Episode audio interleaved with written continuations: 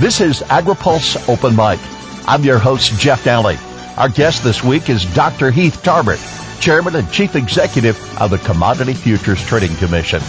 AgriPulse Open Mic is brought to you by Syngenta, investing billions for innovation to tackle climate change. AgriPulse Open Mic continues with CFTC's Dr. Heath Tarbert next. Syngenta is committing $2 billion for innovation to tackle climate change. The aim is to deliver at least two technological breakthroughs each year to reduce agriculture's contribution to climate change. That goal is matched by a drive to reduce the carbon intensity of the company's entire operations by at least 50% by 2030. Syngenta. See what innovative thinking and collaboration can accomplish. This is AgriPulse Open Mic. Dr. Heath Tarbert assumed the reins of the Commodity Futures Trading Commission in mid-July last year. The agency is one of the least known but most significant institutions in Washington, regulating price discovery of most of the products consumers use every day. Unlike the other financial regulators that focus, let's say, on banking or on securities, the derivatives markets, because they are tied so much to the underlying markets, affect everything from sugar, gasoline, the interest you pay on your home mortgage, uh, and about everything else in between, including these new crypto uh, assets. Is your task now more challenging given the number of commodities, the exchanges, and especially even the electronic trade that is so dominant now? Absolutely. It also makes the job far more exciting, but the fact that now we have derivatives on all sorts of things, everything again from oil to, to wheat to Bitcoin. Really, the, the breadth of it, I think, requires us to stay on top of our game and to really understand and learn these underlying markets. How has the shift from the open outcry pit trade to electronic trading and algorithmic trade, how does that change the face of your agency and, and, and what you have to do? Well, we have been investing in a lot more technology on our end and really understanding how those markets function now that we're in the age of electronic trading. Overall, electronic trading I think is a good thing. We have more price discovery, uh, and and people can get prices much quicker, and we also have more liquidity. However, at the same time, it's given rise to some new and interesting challenges that we never had before. For example, spoofing. That's when someone basically enters in a bunch of bids or a bunch of buy or sell orders that they have no intention of actually fulfilling. So they throw them out there, they immediately withdraw them, the market moves in their direction, and then they put a bid in the opposite direction. Well, you can't do that in a trading pit. If you're in the streets of Chicago and you say you're going to buy something for a certain amount and then you withdraw it, you're going to probably be taken outside and sorted out. But on the computer, you can do that kind of stuff. And so we're, we're looking at issues like that. You mentioned algorithmic trading. That's a situation where particularly automated trading, I make a distinction between the two. People can use algorithms but ultimately, if it's informing a human being and they're pushing the buy or sell order, that's a lot different than the computer doing the whole thing. Well, if we've got computers doing everything, we've got to be sure that things don't go haywire. And so we're looking at risk controls for that. But overall, while these, while these technological changes have produced, uh, you know, some, some issues that we need to confront, I think overall our markets are far more efficient now. Whether it's the regulatory agency or the exchange itself, I think I can safely say over a period of years, farmers have been leery about the market and of price discovery. And knowing now that electronic trade is so dominant and that algorithms can be plugged into various headlines or numbers and, and move uh, automatically, uh, how do you bridge the gap of trust so that the end users and the producers can have confidence in the role the market plays? Well, we watch our markets every day, and we also work with the exchanges. It's critically important that our markets reflect actual supply and demand and don't reflect excessive speculation or, or the manipulation of traders. So we do that from a markets oversight standpoint. We also do that from an enforcement standpoint. We have a surveillance team that's constantly looking at these markets. And so it is something that we care a lot about. So as you say, our farmers, our ranchers, our people using these markets to price their goods to be able to hedge can do so with confidence. Well, there's been plenty of consolidation in agriculture. I'm curious, have you seen similar reduction in market players and, and how does that affect your effort to regulate trade? We have seen some consolidation, particularly among financial uh, uh, futures commission merchants. So these are the people that uh, a farmer, a rancher, a grain elevator would go through to place trades. Part of this actually has to do with a low interest rate environment. It's it's harder for these uh, FCMs to, to to stand alone, so you're seeing some consolidation. But we're also seeing new new entrance into this market. We're seeing uh, people come in from other countries. We're seeing uh, some some of the banks and financial services firms that didn't necessarily offer these services in the past coming in. But I think we want to make sure that these services remain available to farmers and ranchers. And so it is something we're looking at. And we're asking ourselves the question, okay, there may be some natural consolidation as as spreads and, and profit margins, you know, decline. But is there any reason why they're doing so because of regulation? That's just simply red tape. And so if there are areas that we can improve our ability to regulate these firms, but at the same time reduce some of the unnecessary burdens, we're committed to doing that.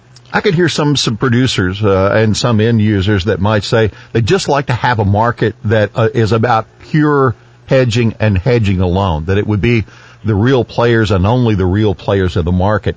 But but what role does speculation and commodity funds play, and and how important to work these together? It's a great question, and in fact, it's a question we've been asking now for 100, 150 years. I think where we've come down is the fact that if there were only hedgers in the market, we wouldn't have markets, or if we did, they wouldn't be liquid. We need speculators. We need people that are willing to go in and buy and sell that don't necessarily have a stake in the physical markets because they're willing to commit buyers and sellers.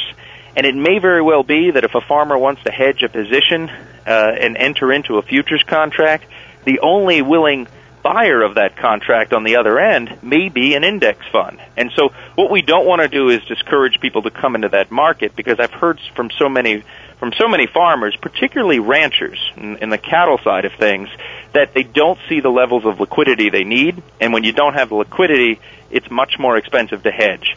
So we're always looking for that balance between having lots of players in our markets who can make these contracts liquid, but not having something that what many people have referred to as excessive speculation. Because as, as I said earlier, we do want to make sure these markets actually reflect supply and demand. What is the blessing and what is the curse of the Dodd-Frank Act now so many years after? Now I think on the derivative side, Title VII of the Dodd-Frank Act, which basically took the swaps markets, which were not regulated, and we do see agricultural swaps. Uh, these were over the counter, they were not as liquid as future exchanges, and they were very opaque. It took that regime and it put it under our purview, and it required everyone to have margin, to have capital. So essentially, they were very similar to the futures markets and the way that they present risk to the United States and the financial system. So I think the Dodd-Frank Act was right to take the futures market put it under, put the vast majority of it under the CFTC's purview. I think other people have said that the Dodd-Frank Act maybe doesn't necessarily do good things in other areas. Uh, some of the provisions are highly political. I think there's a concern that maybe there's been too much regulation, that there's been very too specific, that it hasn't had the principles-based approach that, let's say, the CFTC has had in recent years. But primarily, those are issues with other financial regulators, and you're seeing that borne out now as the new financial regulators that have come in after those that have initially adopted the Dodd-Frank Act are thinking about how do we recalibrate particularly when you look at the effect of the Dodd-Frank Act on smaller players in the industry, like small and community banks. So you saw Congress pass a law to sort of provide some relief there, and some of the other regulators. In the CFTC space, the Dodd-Frank Act actually reinforced our principles-based approach. And so from our standpoint, it's generally done good things. So it seems to me a, a challenge to balance the need of risk management tools for producers, for end users, yet still in uh, provide an environment that speculators and commodity funds can all participate together. That's exactly right. But if I had to put my thumb on the scale for one side or the other, there's no question in my mind that it's farmers and ranchers and, and people that are using these markets to hedge, the whole regime was built for them. So, so, and so my whole tenure as chairman has been focused on making sure what we call end users, those people that are using these derivatives to hedge, that the markets work for them. But the markets may not work at all. They may not be as liquid if we don't have these other players into the market. And so we're always trying to get that, that golden mean to find that balance between making sure these are markets are as, as efficient as possible, but if our agricultural community can't go to these markets and hedge their, their risk, then in my view, these markets aren't working. How do you balance the reins of regulation, either too tight or too loose, with the need to allow markets to freely trade at established values? So one of the ways we've done that is through position limits. And yesterday we introduced a proposal to address that very issue, where we allow some degree of speculation but we put limits on those speculators. And that is essentially to get at the problem of number one, corners and squeezes, where people are going into these markets not to hedge, but to actually manipulate them, or to create excessive speculation where you have these volatile price swings. At the same time, we don't want to drive these people completely out of our market because we want there to be the liquidity so our end users can hedge. And so what we did in the position limits proposal was to put hard federal limits on our legacy agricultural contracts and then 16 other contracts that uh, some of which are agricultural in nature, others are energy and metals, but that ultimately affect every American. At the same time, we actually made it much easier for people that need to go above those limits that are actually hedging. The, the term is bona fide hedging, and that just means genuine, authentic hedgers. We want to make things easier for them, and that's how we get to the balance that, that you described. It was a three to two vote with regard to those position limits. And we heard almost immediately Senate Democrat Debbie Stabenow, the ranking member on the Senate Ag Committee, calling on the Commission to strengthen the proposal. So are, is this proposal set in stone or is it still a working document?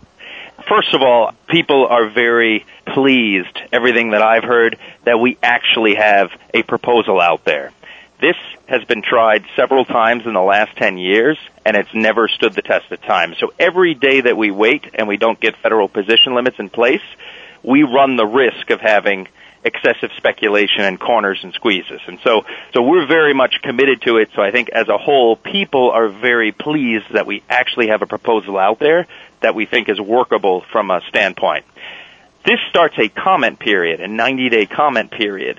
And so it absolutely is subject to change. And we've asked the agricultural community, we've asked the energy community, we've asked all Americans to comment on it.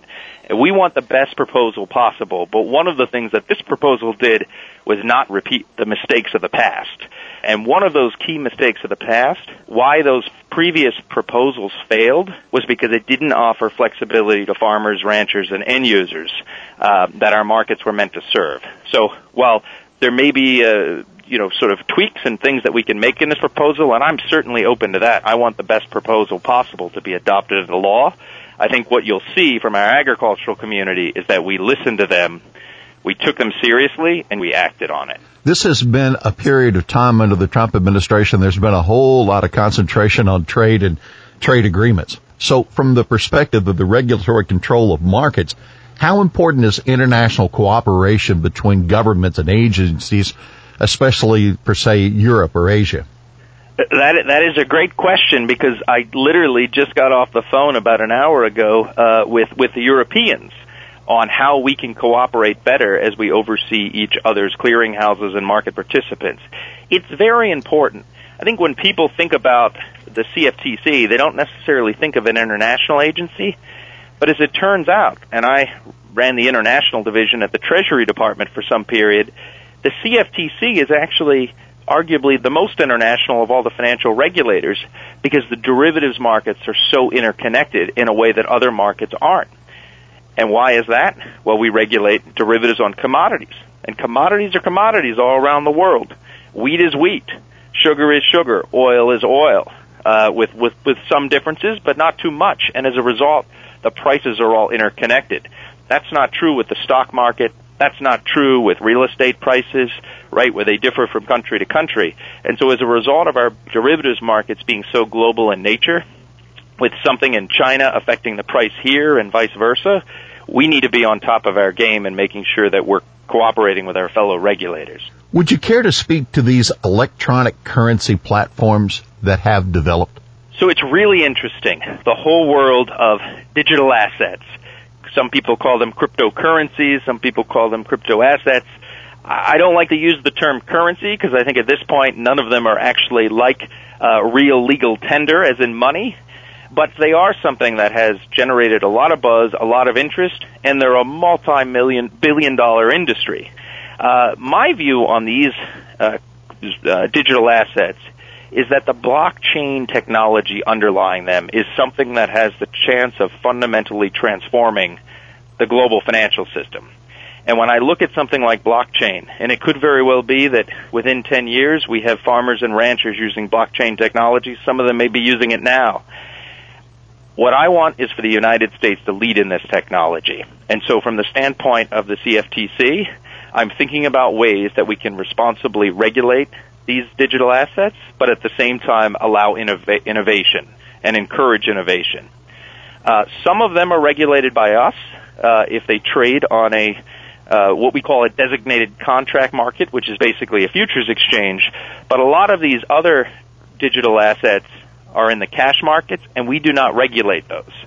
So that has been a challenge because I think we want to make sure that we're looking out at this market. There's not fraud and manipulation, but we don't have federal authority to regulate something that's not linked to derivatives. The CFTC has held listening sessions prior to your tenure, and I heard you at the same time suggest that it was a goal to be out into the Midwest and to listen to those market participants. What have you heard? What do you hope to hear when you take the show on the road? Well, thank you. Uh, in fact, it, it, we I've had the privilege of of going to some midwestern states. I continue to do that in places where there's agriculture. I'm going to do. I'm going to be at the Cattlemen's Convention next week down in Texas. But one of the things I'm committed to doing is actually holding an open meeting for the first time in 45 years, as long as the history the agency's been around, out in Kansas City, just to make clear that we care about rural America, we care about the rest of America. We're not just going to stay huddled up here in Washington D.C. When I talk to people out on the countryside, I think their main view is that the derivatives markets are really important. Uh, you know, I think people think of the derivatives markets as being just full of financiers, but that's not the case. There are individual farmers and ranchers that rely on these markets to stay around. I, I talked to one uh, rancher who said he would not have his cattle business if it wasn't for the derivatives markets because he uses them to hedge. In other cases, farmers and ranchers, as of course you know, uh, they'll enter into forward agreements and purchase agreements with their local elevator. Their elevator may hedge using the derivatives markets, but the bottom line is the price is set, that price discovery mechanism that you mentioned at the start of our conversation, that is absolutely critical to stability in our ag markets. And so people want to stress to me the importance of that and that we need to get that right. And, and particularly the ability to use these markets for hedging. And so I have heard that, and, and, and everything I do at the CFTC will be directed toward that end. I've spoken with some market analysts prior to your and my conversation, and some of them shared a common interest, frustrated that the commitment of traders report uh, only comes weekly and includes data that frankly may be a little bit old. They wondered was it not possible, especially with electronic trade, to have multiple reports weekly or data that's not quite as old. Thank you. Uh, one of the things that I'm looking at as chairman is how we collect data, how we use data, and how we disseminate data. And so that question and a bunch of others relating to data are things that I'm actively looking at. So many different elements of the CFTC, but you also have economists that offer market outlooks. What role do they play and, and who do they speak to?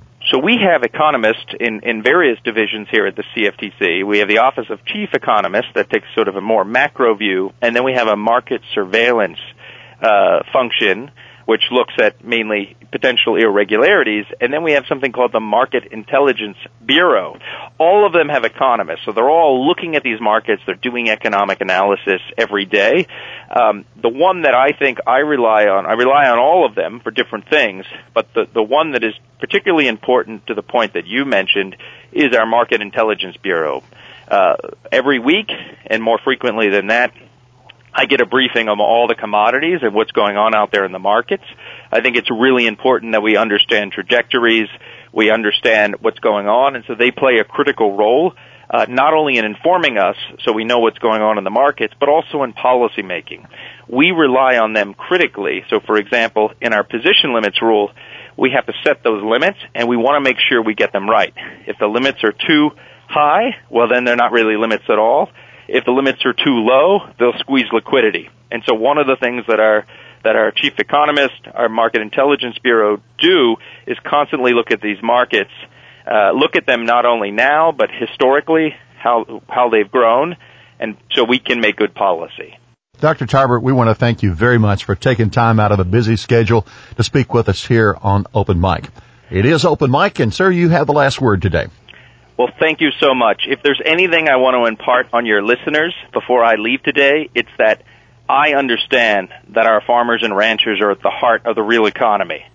I also understand that for the past decade or so, U.S. agricultural production has faced turbulence from natural disasters, low commodity prices.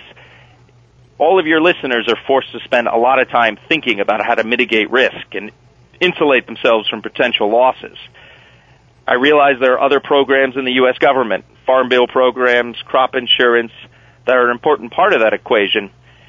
But as chairman of the CFTC, I also understand that our derivatives markets are key.